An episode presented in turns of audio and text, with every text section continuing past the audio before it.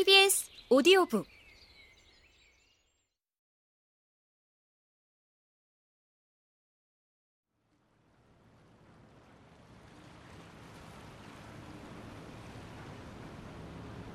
마크의 옆으로 등장한 여자는 폭죽이 인간의 몸으로 구현된 것처럼 화려하게 번쩍거리는 미녀였고 자신의 행운에 대한 확신으로 똘똘 뭉쳐 있었다. 옷차림은 애니가 상상한 이야기 속 여왕과 비슷했다. 섬세하고 우아한 망사로 그녀의 얼굴을 딱 알맞게 가리고 있는 모자 하나의 가격이 애니의 연봉에 맞먹을 것이었다. 애니가 보기에는 아이를 짐이 아니라 예쁜 수집품으로 간주하는 밝고 태평한 신세대 엄마인 것 같았다. 기다리게 해서 미안해.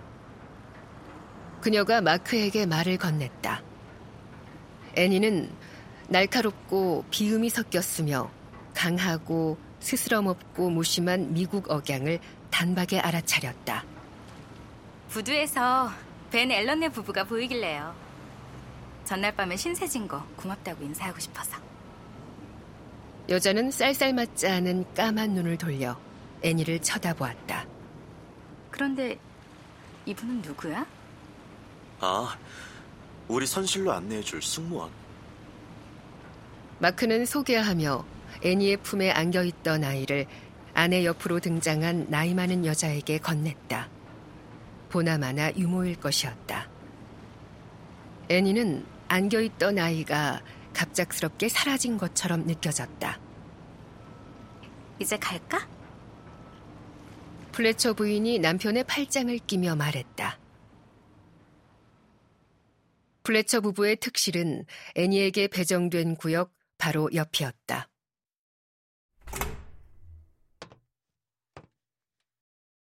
스위트룸이라 침실에 응접실이 딸려 있었다. 유모는 다른 하인과 승무원들과 함께 아래쪽 가판을 쓸 것이다. 짐은 이미 옮겨져 한쪽 문가에 쌓여 있었다. 큼지막한 트렁크와 모자 상자, 그보다 작은 상자 대여섯 개였다.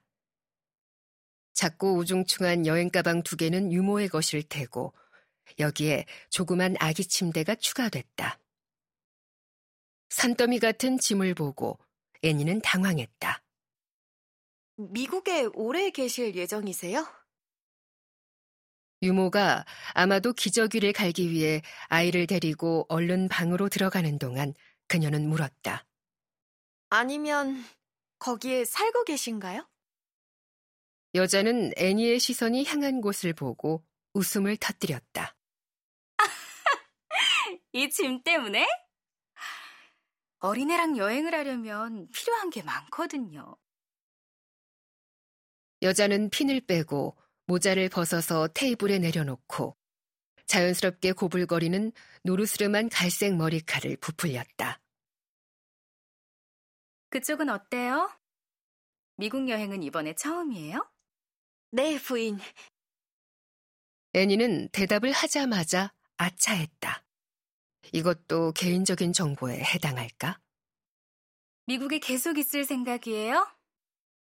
미국으로 건너갈 방편 삼아 여기 취직한 직원들이 많다고 들었는데. 아마 맞는 말일 것이었다. 애니도 밤늦게 승무원 숙소에서 흑맥주와 진이 돌기 시작하면 이런 식의 대화가 오가는 것을 들은 적이 있었다. 하지만 사무장의 훈계가 귓전을 맴돌자 그녀는 조심스러워졌다. 필요 이상으로 가깝게 지내지 말 것. 저요? 저는 아니에요. 그러니까 아직 잘 모르겠어요. 사실 그녀는 바로 여기, 바로 지금 말고는 단 한순간도 생각해 본 적이 없었다. 하지만 가벼운 모험조차 거부하는 건 아니죠? 질문 자체에는 아무 악의가 없었지만 애니는 조금 불편해졌기에 아무 말도 하지 않는 편이 낫겠다는 생각이 들었다. 바로 그때 짐을 푸느라 마크 플래처가 선실 여기저기로 움직이기 시작했다. 태양처럼 뜨겁게 그녀의 등을 달구며 왔다 갔다 하는 그의 움직임이 온몸으로 느껴졌다. 여자는 따뜻하게 진심 어린 미소를 지었지만 언뜻 스치고 지나간 그녀의 뭔지 모를 눈빛에 애니는 불안해졌다. 내 이름은 캐롤라인 플래처예요. 만나서 영광입니다, 플래처 부인. 애니가 한쪽 다리를 뒤로 빼며 절을 하자 여자는 웃음을 터뜨렸다. 음, 아, 그렇게 부를 것 없어요. 우리 나이가 거의 비슷하지 않아요? 애니는 그녀에게 한방 먹이려는 의도가 아니라 미국식 친근감의 표현에 가깝다는 걸 알았지만 그래도 플래처 부인과 그녀의 신세가 비교가 되면서 갑자기 초라해지는 건 어쩔 수 없었다. 플래처 부인의 모자 상자 하나면 모든 소지품을 담을 수 있는 미혼의 승무원. 나는 그쪽을 뭐라고 부르면 될까요? 여자는 이렇게 물으며 벌써부터 으리으리한 소지품을 꺼내놓기 시작했다. 어찌나 자기 집처럼 왔다 갔다 하는지 애니로서는 당황스러울 정도였다. 그냥 애니라고 불러주세요. 애니는 말하고 플래처 부인이 제일 큰 트렁크를 열어 알록달록한 옷을 걸기 시작하는 것을 지켜보았다.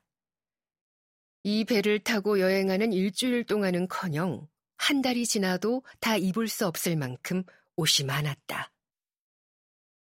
애니가 책을 꺼내 사이드 테이블에 쌓으며 거드는 동안 캐럴라인은 보석함을 꺼내 여기가 선실이 아니라 개인 숍이라도 되는 듯 은색과 금색 펜던트와 반지가 보이도록 뚜껑을 열었다. 저런 보석이 왜 필요할까? 게다가 뭘 믿고 누구든 곁눈질하며 군침을 흘릴 수 있게 그냥 늘어놓는 걸까? 목걸이, 팔찌, 반짝이는 브로치는 거의 애니의 주먹만 했다. 하지만 애니가 뭐라고 말을 꺼낼 겨를도 없이 누군가가 열려있는 문을 두드렸다.